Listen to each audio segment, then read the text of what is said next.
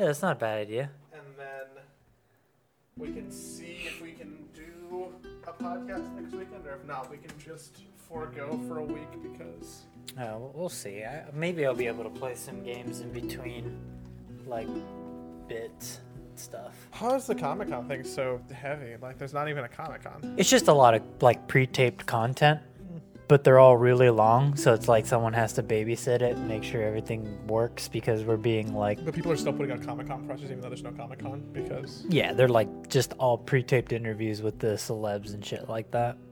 It's it's. actually new news coming out that's like, I honestly haven't really cared to look. what would they? I mean, I don't even know they announced a Comic Con. Is it just like I'm assuming It's movies and like TV shows and stuff like that, and sometimes comics. I, I can't remember the last time I got excited for an announcement that happened at Comic Con. Actually, that's a lie. They said that Archer was coming back for an 11th season where he was waking up from the coma at Comic Con. I think that's like the only Comic Con news in the last three years that I actually cared about. I did a full interview with the cast of Archer the other day. Um, that's cool. I had Chris Parnell, Aisha Tyler. Parnell's the cool one. Aisha Tyler, I hear, is a little bit of a diva. She was nice. She was very nice. And then um, Judy Greer. Oh, big fan of Judy Greer. She's great. She's hilarious. Yeah, I wanna. We should.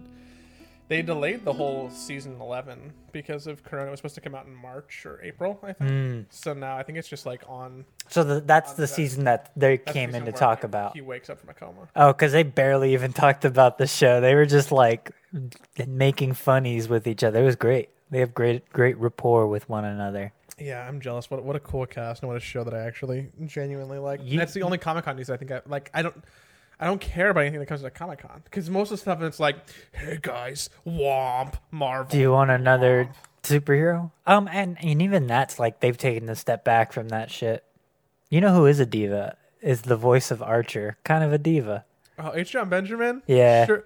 I mean, The guy who kind of talks like this. I can't that's do his that's voice. a really bad. I can't do impression. his. He is a hard voice to do. Yeah, he's an impossible voice to do. Um, he kind of talks like he's got. that no, you're Like he's doing holding like a, his doing like a nose. Jersey accent. No, this isn't Jersey. This is Jersey. Hey, I'm from Jersey. Archer. He or, kinda me, talks like he's Benjamin's, holding like, his nose. on the spectrum, so you always have to like have the caveat. You know, the Chris Parnell is genuinely one of the nicest human beings. He just kind of shows up and goes, "Oh, hello there." Could you imagine doing a cartoon where your your voice is just your regular voice? yeah, exactly. Like he goes, "I just kind of came into this. You know, I don't really have to do too much with my voice. You know, I'm doing VO in my laundry. He does all his VO in his laundry room now due to Corona. Great lighting in his laundry room. Great lighting. man, we should uh cut most of that because it wasn't for the show. I don't know why you started recording. I am mad. I'm angry. Why are you mad? I'm angry because women don't look like this in, in real life. you can't come out of the gate like that. You can't. Abby's arms are a billion times cannot- larger than my arms, and that is cannot that is this impossible. breeding toxic masculinity. that's that's placating You're to. talking, Nick. Nick, you got us. You got. it's just playing to the, the all those Nick, liberal Nick, Nick, SJWs Nick, with Nick, small arms. Nick, stop. I'm kidding. God, She's Now got people- great arms. Now that we turned everyone off from the podcast, She's got great arms. We got the fans that we don't want to hear. Dude, her arms are great. I was appreciating her arms. I'm like, man, she lifts some fucking weights. Dude, It- it- Abby, dude, hear me out. Hot take. We're here to talk about The Last of Us 2. My name's Joey. I'm here with Nick, and I stand for Abby. I Oh, like. I think I like Abby better than Ellie, honestly. At this point, No, okay.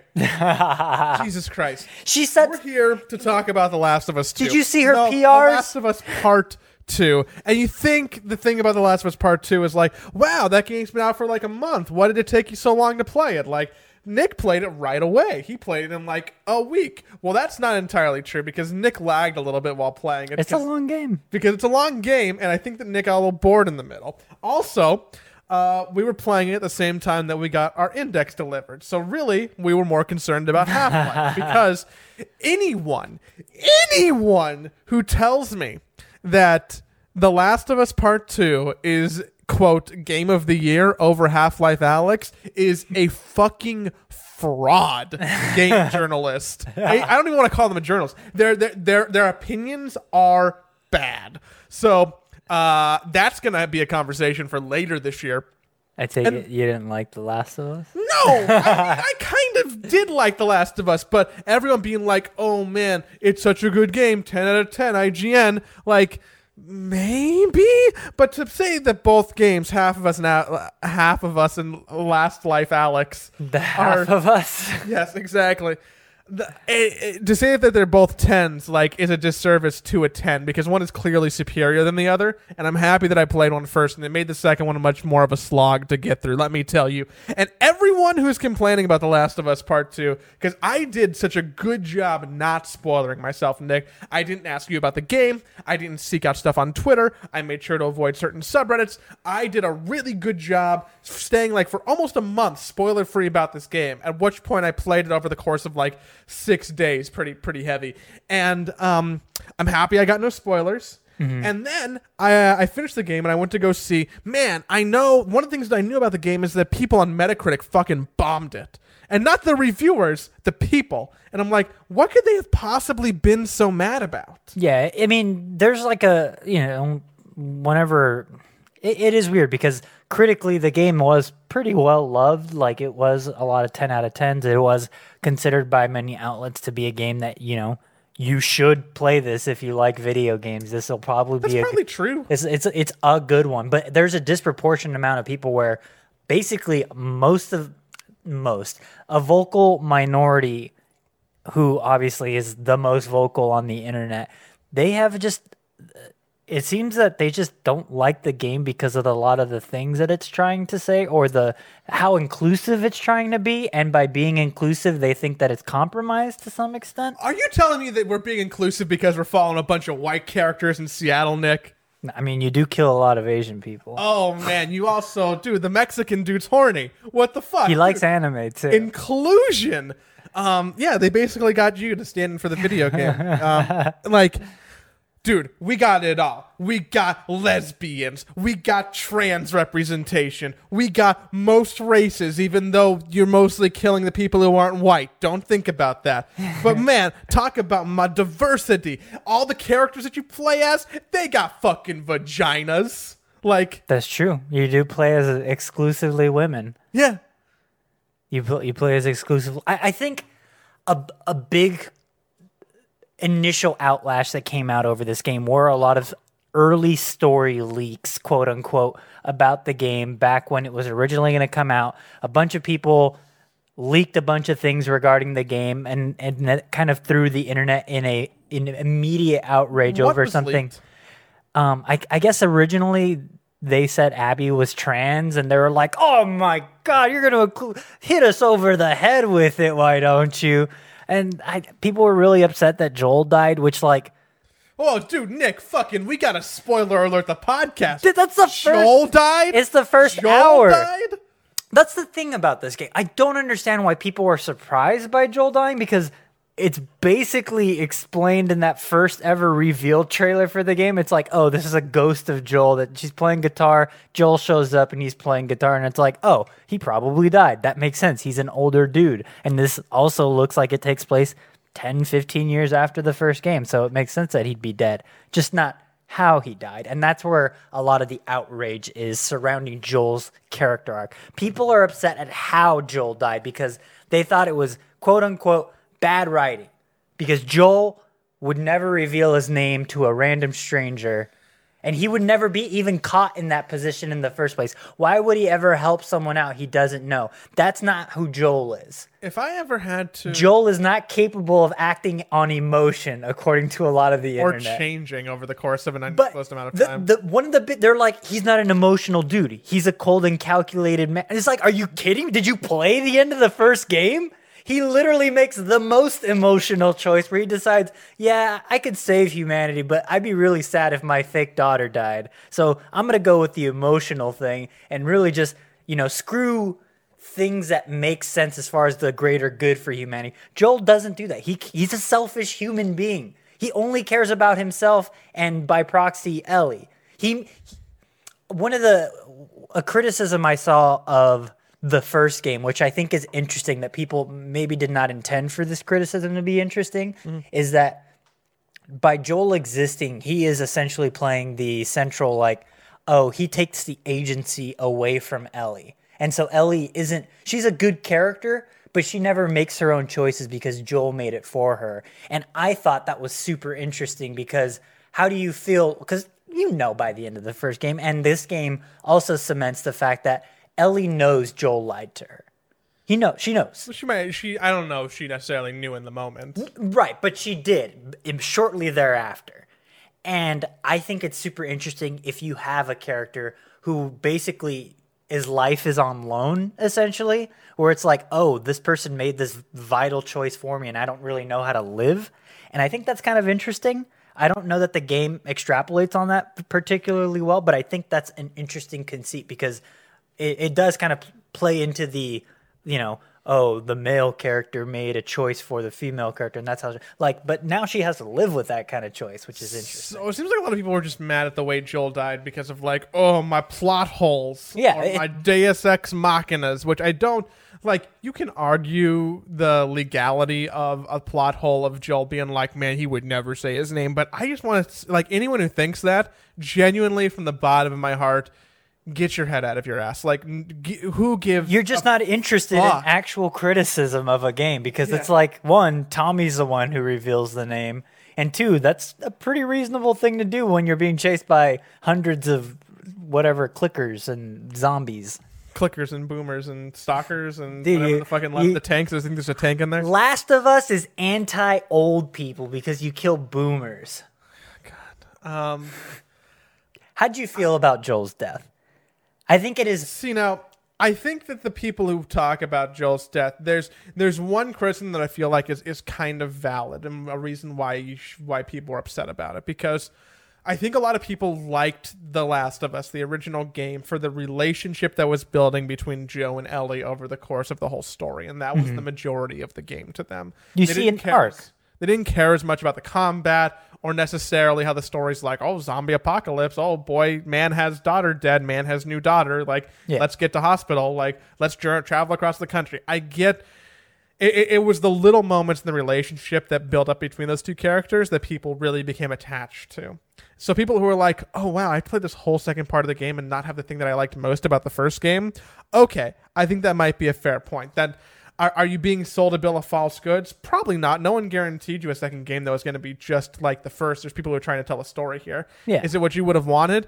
Maybe not. Is it something to like get irate about? Maybe if you really liked The Last of Us that much. But also, who the fuck liked The Last of Us that much? it was like an okay to good game. it's like a pretty good game. I would argue. it's it's a good game, but if you had to make a fucking pantheon top ten games of all time list, anyone who puts The Last of Us in that in that in their top ten games of all times hasn't played enough good video games. Well, see, I don't know that that's a fair criticism though, because I think every game following 2010 tries to be The Last of Us. Every game, God of War tries to be The Last of Us. You have you got to craft and you you have a road trip journey. You have a father and a son, and it's just it's a very similar arc. And I think even style wise, like a third person over the shoulder style game, like so yeah, much of The Last of Us just isn't fun though. Yeah, but it's also like I think we've seen a, the rise of the third person over the shoulder um, action, quote unquote, like shooter action game. And then there's also, I think the worst thing to come out of Last of Us is where games stop trying to be games and games just try to be movies. I can be super into that. I watched all of the Last of Us cutscenes before I played Last of Us 2, so I can remember what happened because the game came out like seven years ago and it's been a fucking minute. Um, and like I can get into that. I, I can get into like all the Death Stranding cutscenes. I can I can fucking enjoy a Kojima game. I love Firewatch. Like I'm into some of that stuff, right? Um, so that that wasn't necessarily my criticism of The Last of Us Part Two. My criticism of The Last of Us Part Two, ah man, I think that after playing Half Life Alyx, I also had like a little bit of horror fatigue. Mm-hmm. I was like, yeah, oh yeah, I could see that. playing both of them back to back, like they're both not really horror games, but they're also kind of horror games. And There's moments of tension. yeah, and there's like moments of why are you jump scaring me, developer? I just don't like this feeling. Yeah. Um, but yeah, so so you know, Joel dies, and I'm like, wow, that's a really powerful and memorable scene. And I don't Pretty brutal too. Yeah, and I, I don't think about it, dude. The sound of a golf club hitting a hitting a skull. I'd Oh. love to know how they made that fully. Um, I I I don't like I, I I don't understand why people are like, oh no, the whole game's ruined because that's like one of the takeaway moment. When I think about The Last of Us Two, in retrospect, I think about Joel dying. I think about playing half the game as Abby. I think about um, Abby's arms, and then I also and then I also think about uh, Ellie uh, letting Abby live, and that's like those are the plot points for me. Yeah, I mean that that's basically it. Um, I, I really, I think the the biggest thing I enjoyed about this game was seeing the relationship between um, Ellie and Dina, and also Abby and uh, Lev. Ooh, disagree. You didn't like Ellie and, and Dina's relationship. Yeah, I think that uh, it, to have two characters be kind of interesting together in a relationship like that, they can't be too similar. And I think that Ellie and Dina are like very similar characters and people. I don't, I don't really feel like there's any like tension or growth or like anything that they can play off each other. And I don't think like every set of characters needs to be a foil of one another, right? Right. But also, like, I feel like Dina never really stood out to me as anything other than like a couple of labels. Like, she was never like a fully realized human to me. Hmm. I don't know that I agree with that because I felt that she she kind of presented a humanity that Ellie just distinctly lacked. She she kind of represented a lot of what was good in this new world that Ellie just seemed to like. Yeah, I feel like I'd probably go insane if I didn't have this person. Ellie's a piece of shit. She's terrible. But I mean, it, it's hard to blame her though because of the role model that she had who literally damned humanity because he was selfish. Yeah, anyone who's also like, "Oh no, Joel, I loved him so much," like. Like look into you and look inside your own soul that you're like standing for Joel. Well, I mean, it- destroyed humanity. It really is hard to like one, yes, he he damned humanity because he was selfish, but it's hard for anyone to really blame him. Like in a world that's nothing but cold and harsh, why would you want to give up something that is the only good thing that you have? Like even if it doesn't actually like you don't know 100% that it is going to be a cure for humanity. So it's hard to fault him for that. Like yeah, I you know, that's a difficult decision to make. I don't really blame him, but he did make the wrong choice. So I, I and he is an interesting person as like as a character. Like he he's he's funny. He's kind of awkward, and it's like, oh, that's that's cool. He's just an old like awkward dad. I'm into that. That's fine. Um, and I think Ellie, as a result, has kind of grown up just seeing like, oh, I have to be harsh in order to survive. So seeing her kind of open up a little to Dina was nice, and um, I think a lot of the things that I was not expecting in this game was like an exploration of faith um, on two different levels. Uh, one, Dina's Jewish heritage, I thought was beautiful. Um, the the scene where you're in the synagogue early, and I think it's a day one of Seattle. yeah, day one Seattle. Uh, there's just something innately interesting, and I think it tapped into something as to why I am I, I consider myself a man of faith because it is a comfort almost like it. And despite a lot of things being used in the Bible or the Torah being used to kind of um, pacify and to subjugate people, I think that there is an innate good that humans have kind of corrupted. And that kind of good nostalgia is like comfort food for a lot of people in times of difficulty. And I really like that the game explored that. And then contrast that to Lev and the Seraphites. Uh, I thought that there there was a, an interesting perspective on just the corruption of, of faith and just how easy it is for like a religion to be well-meaning but for humans to kind of get their hands on it to kind of bend it to their will and they kind of ostracize everyone else who doesn't adhere to their very rigid belief structure despite how flawed it might be. So i really like that there is a du- juxtaposition of faith as a shelter versus faith as like a kind of police state which i think is super interesting. Yeah, the game does a lot of like, hey, look at this trans character. Hey, have you thought about religion as like a thing that could be bad or good? Hey, how about calling Seraphites scars and this and the Seraphites not wanting you to call them scars? Do you feel like you really get to call them that name, that derogatory term that you, you know, chose for them to dehumanize them as people? Hmm. Okay. Like it definitely feels like this game has like nods and I, and nods makes it sound kind of subtle when more often than not it's like they take a fucking billboard and write it on top of the screen. They're like, "Hey, here is a political viewpoint. You should probably look at it and try and consider it a little bit." And I wonder how many people go through the game and are like, "Huh, that's food for thought," or if it's just like, I, I'd love to see how people with different beliefs like interpret a lot of these uh, story points because you know f- from from from all walks of life, it, it presents a lot of different you know uh just just interpret, interpretations Yeah. And and I do think that the game doesn't necessarily it kind of I don't know that it executes 100% on the things it's trying to present because it is very much like a isn't this you know like oh isn't this supposed to be insightful huh huh but it never really makes a stand and says like I think the most interesting media is the one that makes tries to make a statement regarding beliefs.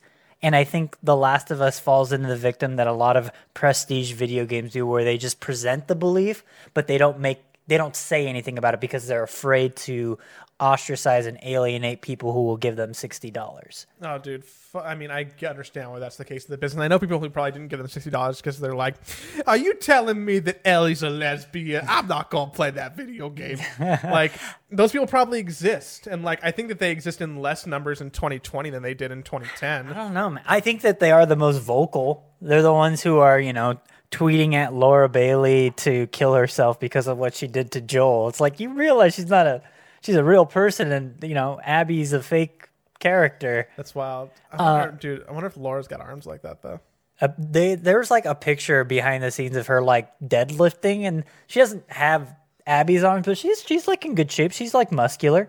what great arms built like an ox But uh, like one thing that I thought was interesting that I'm again I'm I'm speaking as a, sh- a straight man. Um, I-, I thought the presentation of Lev was handled well, quote unquote. I feel like there's such a there's always the dilemma of anytime you include a trans character in a story, the whole point of the story is to reveal that they're trans. you can only make it so subtle right Yeah, and I think and I think The Last of Us never says like, "Oh yeah, I, you know, th- I got kicked out because I was, you know, pretending to be a man or whatever, blah blah. I was presenting as a man." The game's just like, "Yeah, I cut my hair." Yeah there's multiple different ways that it like it kind of feeds it to you and i'd love to see the breakdown of when the light bulb went off in people's heads and how many clues they had to get to like understand what they were trying to accomplish. How many people might have played through the whole story?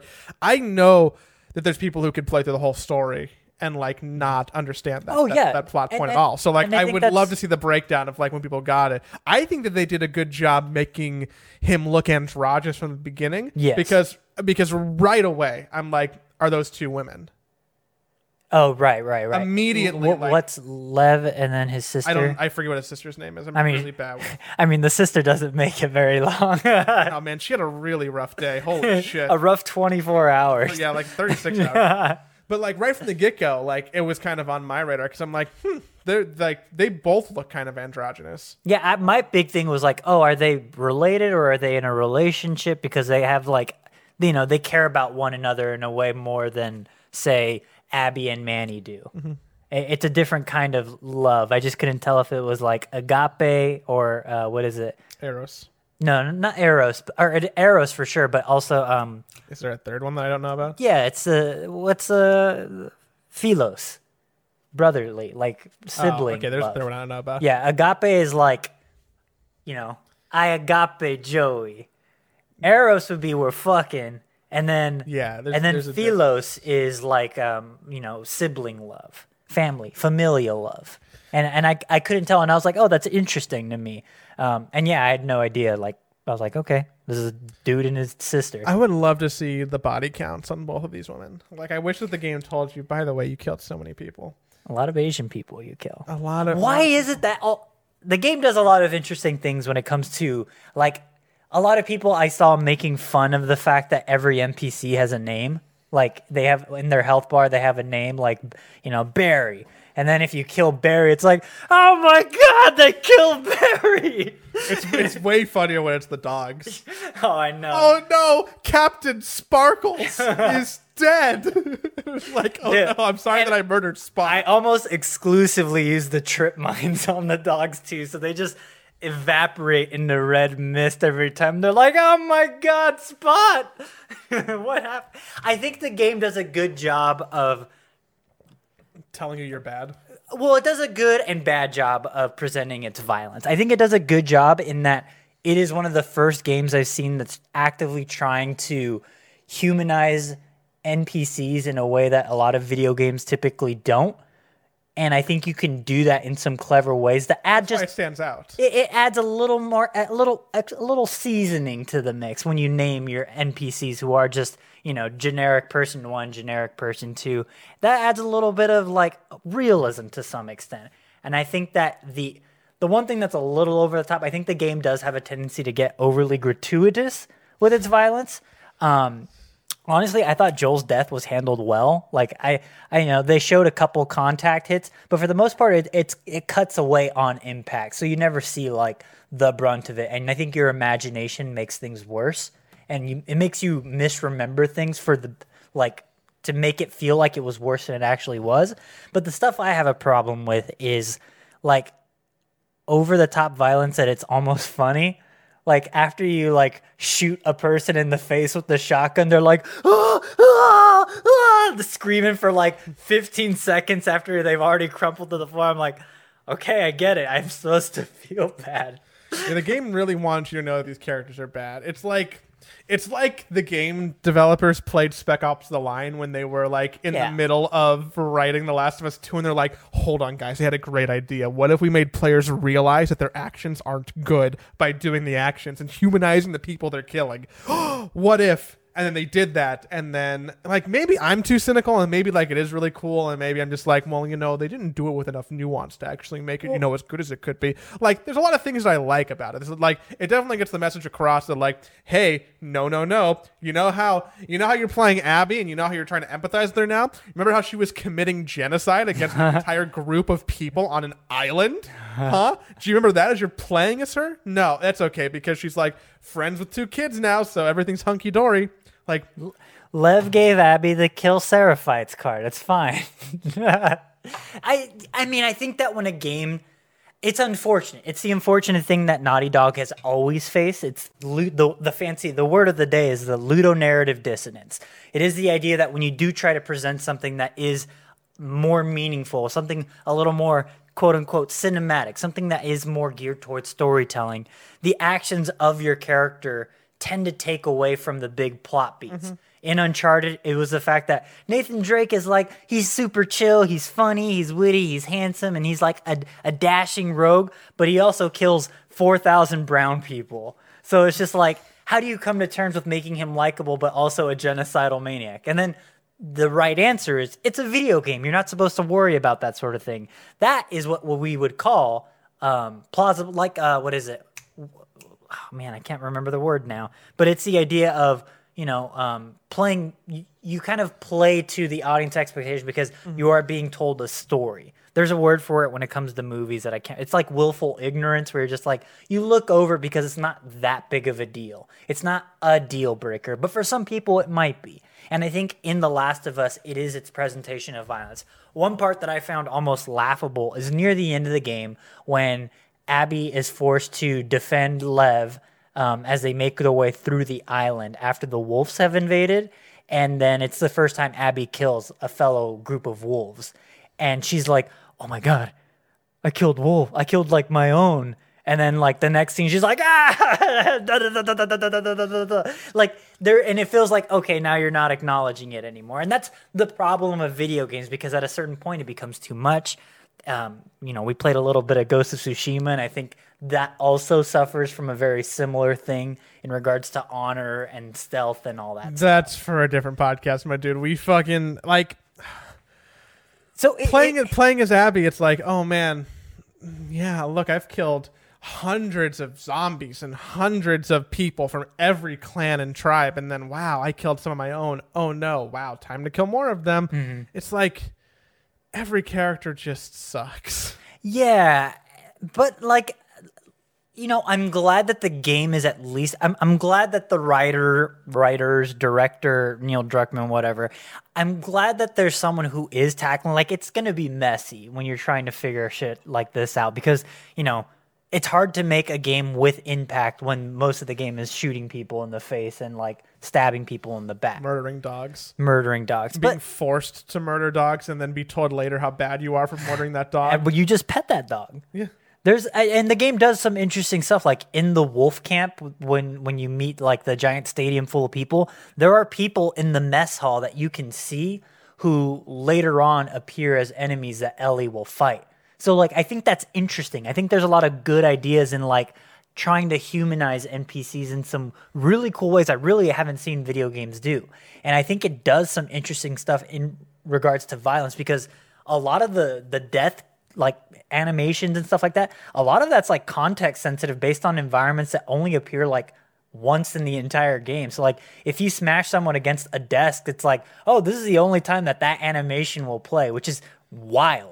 Last of Us 2, Part 2, whatever, fuck you. Um, and one of the things that I have to give it the most praise for is how solid its animation is. It's gorgeous like when when The game is beautiful, but the animation is like wild. it's next level. Like I've never seen a video game where a character takes off their shirt and like the the fabric of the shirt doesn't clip through their skin.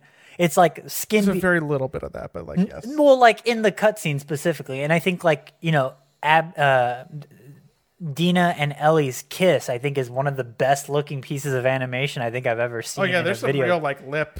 There's lip, like the way the noses interact with each other's cheeks and stuff. Like I was like, wow, this is this is really something. Um, I think that's I think that's cool, and I think it's pioneering technology in a super interesting way.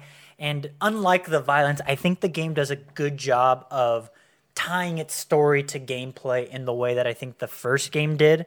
Because in the first game, the real quote unquote monster is Joel because of what he does. But it is the idea that he hunts by sound using echolocation, as do the clickers in the game. So, like, there's some really interesting parallels between the monsters in the game versus your main character. Mm-hmm. And so, I think, likewise, I think there's a lot about the gameplay that speaks volumes about the game's like theming and the game's storytelling arcs in ways that I don't think I've ever seen before. So, like, the biggest thing is the second we play as Ellie, it's wild how different her equipment is from Joel.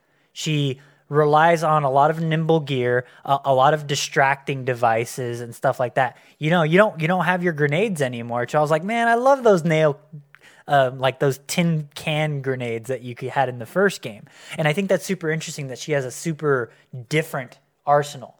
But then halfway through the game, you play as Abby, and the thing about Abby is she wants revenge against Joel, and she, you know, as is the tale of any revenge, is that you often become the thing you end up like wanting to kill, and she does become Joel by the time she kills Joel. But what's super interesting that is her arsenal completely mirrors Joel's arsenal from the first game. She has the same exact weapons, the same exact crafting materials, and a lot of the same brutish mechanics that Joel had, which I think is super smart. I think it's super fun, it's super subtle, and I really like that bit of parallel storytelling that's happening there. That's really smart. I really like that. There's a lot of cool little touches that the game does. Um, you're talking about like inventory and map navigation and just like basic gameplay. I really didn't and like I understand that The Last of Us Part 2 gameplay is solid. Like the shooting feels okay, but it oftentimes just feels okay to me. It feels Like, a little have floaty. you have a lot of toolkits. Mm-hmm. You can like play landmines. You can play super stealth if you want to just do stealth action because every game has to be like a stealth action. do what you want. RPG like it's like a fucking template for video games at this point. Like, are you making a AAA game? It probably looks a lot like The Last of Us. Um, like, uh, oh, there's there's so much like walking around and opening doors for crafting material, and so much looking around in dark corners for extra supplements or or or fucking gear, and oftentimes like the controls just feel like not super solid to me. The turn radius on your characters oftentimes feels like you're driving like an 18 wheeler truck. Yeah. Where, you, where it's like, whoop, let me turn around. Hold on, let me do a three point turn with my character because I can't like whip the camera around fast. There, enough. there is a 180 degree thing where if you tap back and X at the same time, you do a quick 180. Yeah, I maybe I should have done that more instead of like actually using the, the game right. Like No, yeah, you you're can- right. You can play stealthy. You can not play stealthy. You're not really punished for either of it. Uh, it's definitely hard to play just a straight up firefight way, especially as Ellie, because of because of your health pool. Yeah. Ellie takes more damage than than Abby does, which makes sense because she's got less muscle. Yeah, way less muscle. Um, I, I do think the game is a little bit clumsy in regards to how you actually like control Abby and Ellie. Um, I do so much of it. I do think it's a lot better than the first game combat wise. Like I think it's just leaps and bounds better because I tried playing the first game before and I was like, "Ooh, this has not aged well." The aiming and it's gotten a little bit better in The Last of Us Two. But what I think The Last of Us Two does super well in regards to gameplay is a couple of things. One is um, in a, in a giant like three hour review of the first game, a guy named Tim Rogers pointed out how the Last of Us is very good at the in between combat moments in regards to forcing its players to role play as an apocalyptic survivor, where you are scrounging for materials and using materials in a way that's like, oh, I can make a med kit or I can make a grenade. And there's going to be a point in combat later on where you use the grenade and then you die and you wonder, would I have survived if I made the med kit? So like there is interesting choices, and I, I like it when games force people to role play, especially when people who aren't me typically don't role play. So I think that that's pretty neat. Um, but above all, I think The Last of Us Two really shines in in its versatility of combat because if you screw up a stealth encounter, I think it's very easy to pivot based on the gear you have.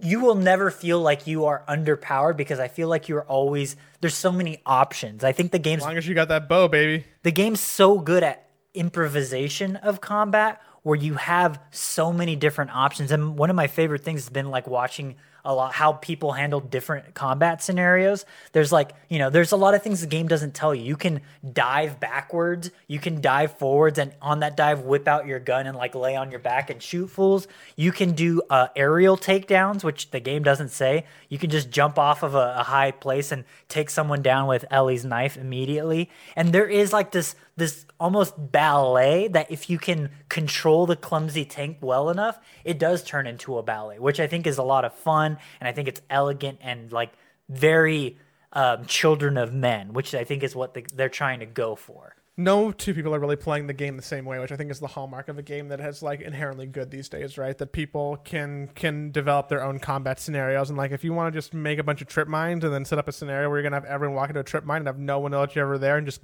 007 ghost mode it, Yeah. you can do that. You can you can European elite yourself and then crawl on the ground the entire time and then just stab people's ankles and then have, whisk their bodies away. You can do that. You can go in like it's Gears of War and then just like shotgun everyone in the face and be like, "Well, that took two minutes." You can also do that. Like it's nice that you're presented a breadth of options. Um, it just feels like there's so much of it. Like There's a lot of I got I got kind of fatigued of doing the same mini combat encounter with five to nine enemies in an arena that's the size of like I don't know half fifty yards I don't think that's over true. and over and over and over and over again. I don't know that that's true. Um, one thing that Adam, um, who's Coral's boyfriend, a good friend of mine, but he was talking to me about the the encounters in this game, and I think that you know every AAA game, I always think that there's one thing that's going to carry forward for other AAA games in the next five to ten years. Breath of the Wild, it's the climbing. In um, uh, God of War, it's how Mimir never repeats a storytelling session, and it's always new dialogue. The thing that I think that I hope carries forward from Last of Us that is easier for me to say than for people to implement is hiding its combat arenas.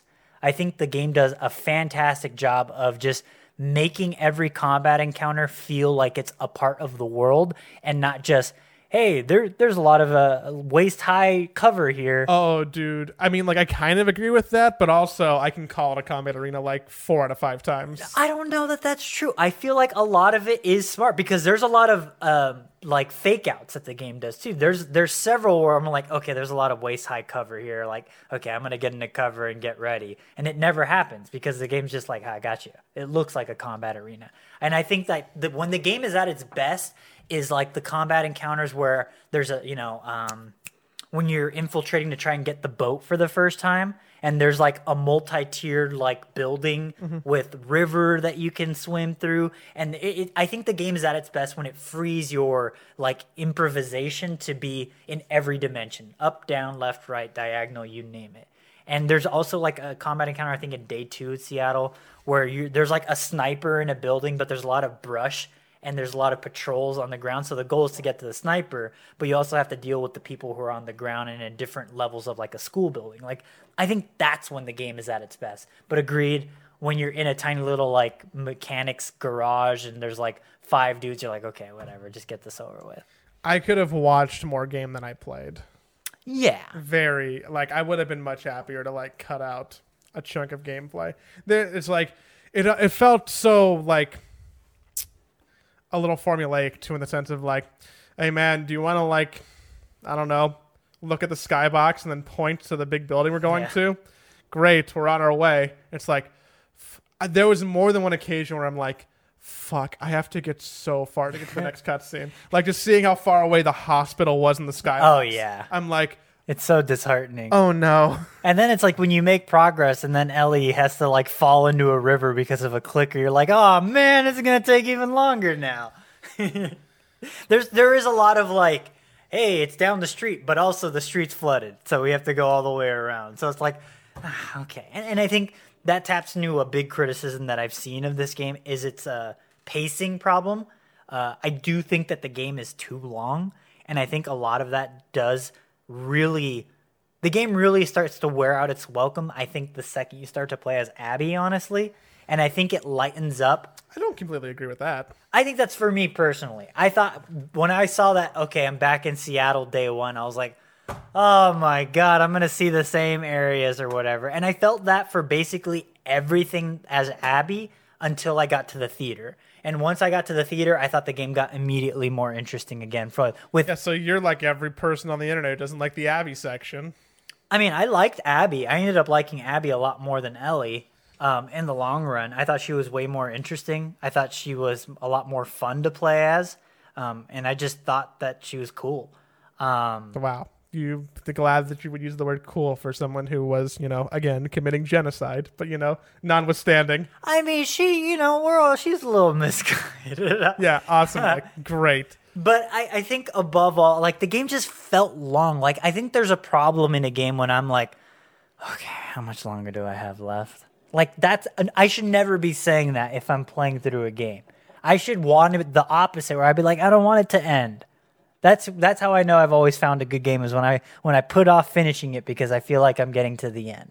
Half Life Alyx. Yeah, exactly. in the in the Last of Us 2, I felt like okay, let's get this thing over with. I, I think I'm pretty well upgraded. I don't really need it anymore. Let's just steamroll this. Yeah, I, I mean, I did some of that in The Last of Us also. Uh, two, two, also T O O T W, whatever.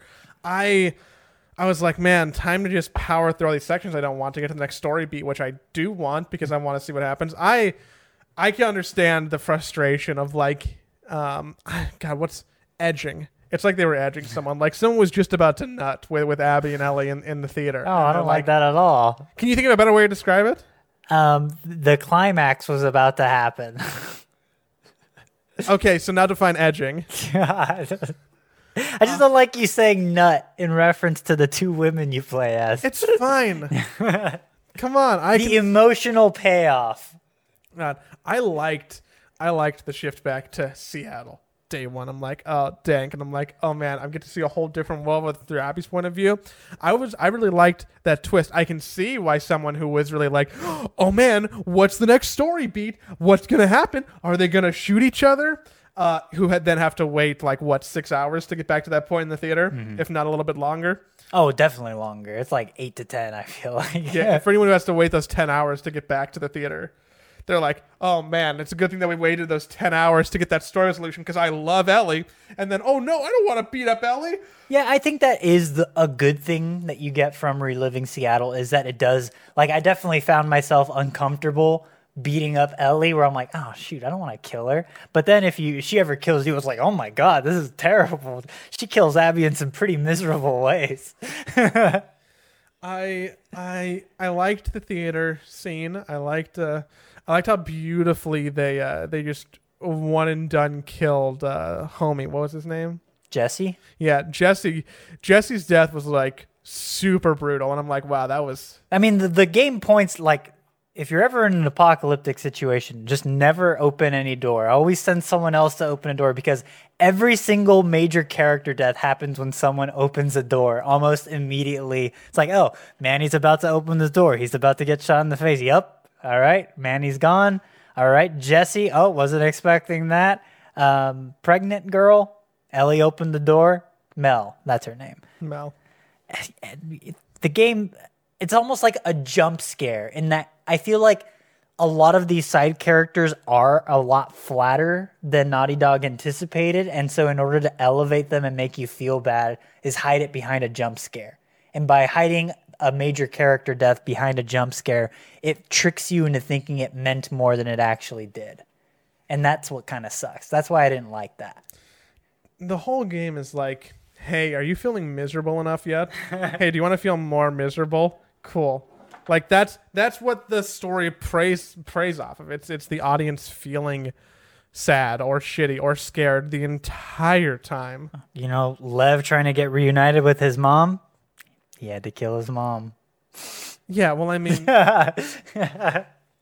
It's just like I- the whole- okay. The whole time I'm like, dude, Lev's making his own grave right now. Like, do we have to go save him? Like, he's being a fucking idiot. He It's like I would have been like, Lev, homie, it's not gonna end well for you, dude. Like, come on, you are you you've existed in this world long enough. You know it's not gonna work out the way you anticipate.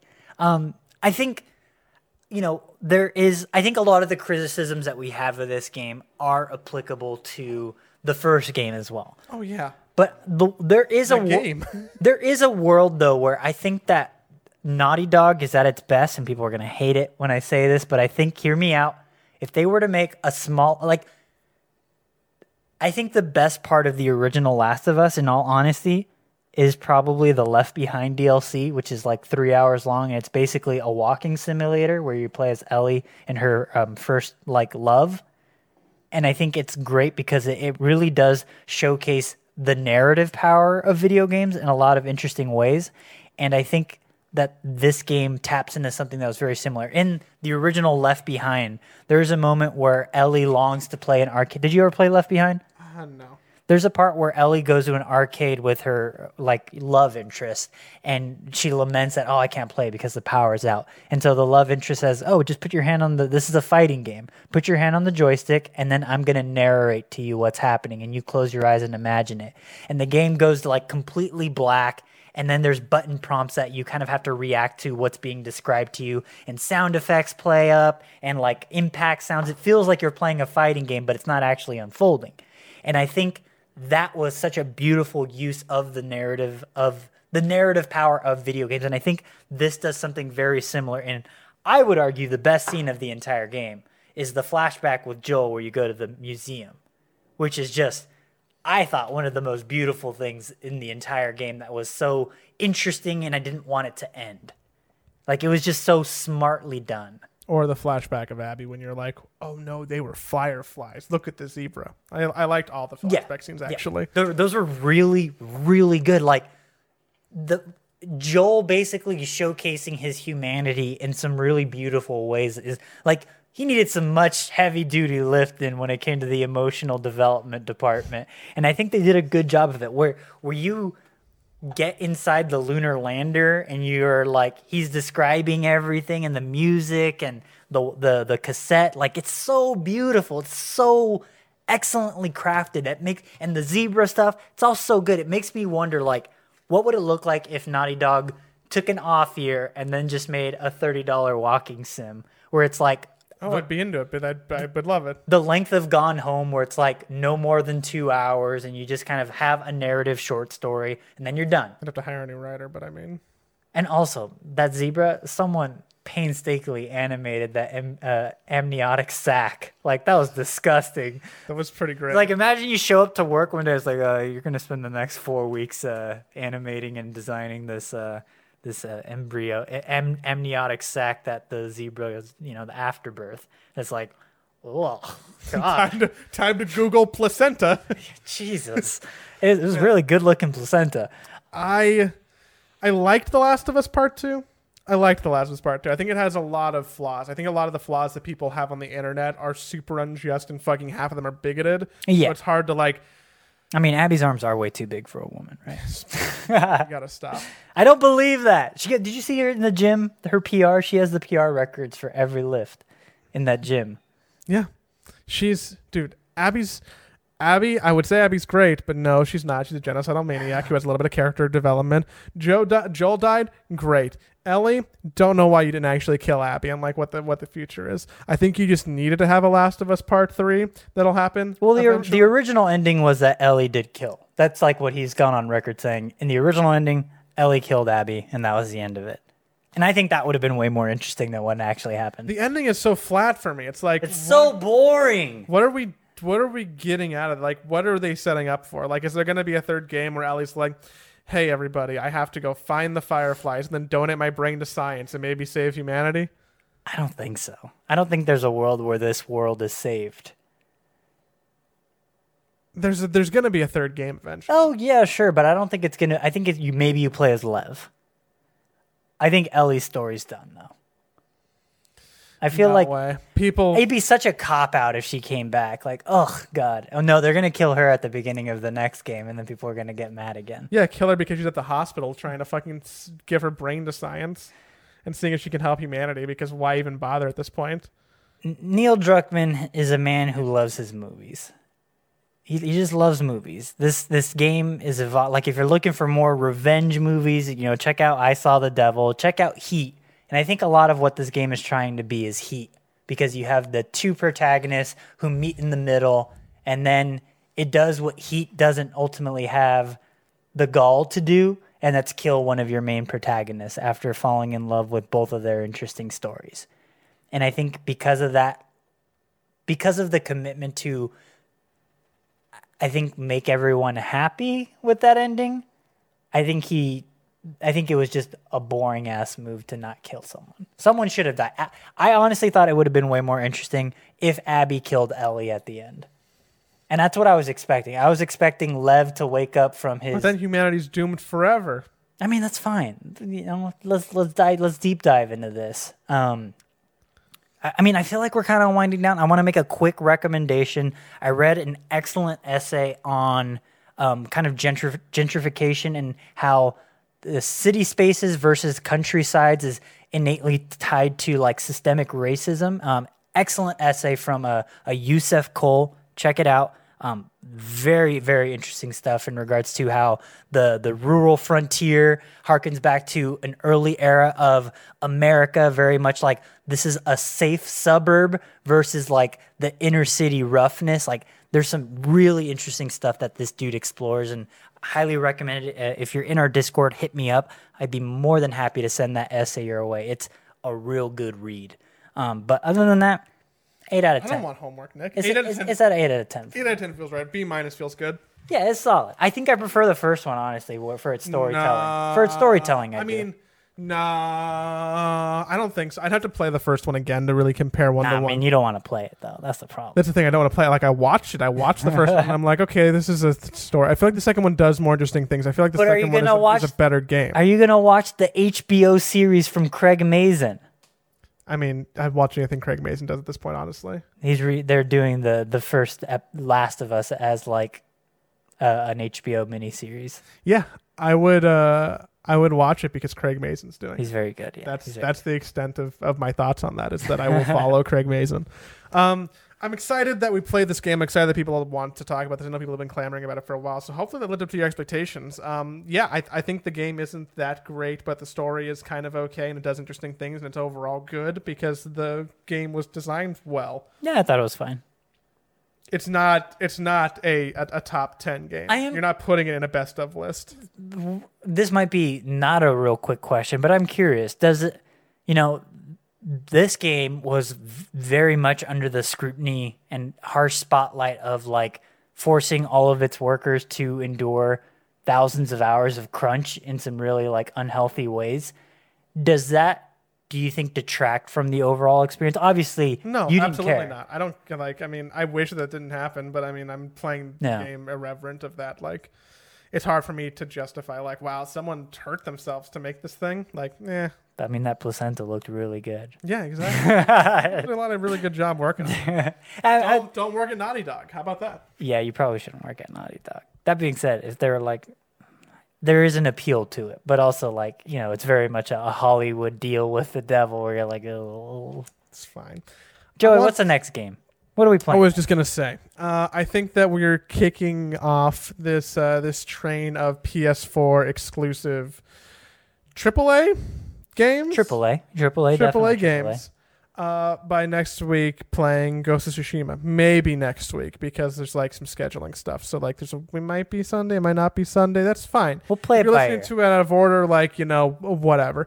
But it's time for us to play some Ghost of Tsushima because I want to play more games that make my PS4 go. Mm-hmm. That's the sound of the fan because Last of Us and Ghosts really make that that console crank. Ghost of Tsushima is the the last PS4 exclusive.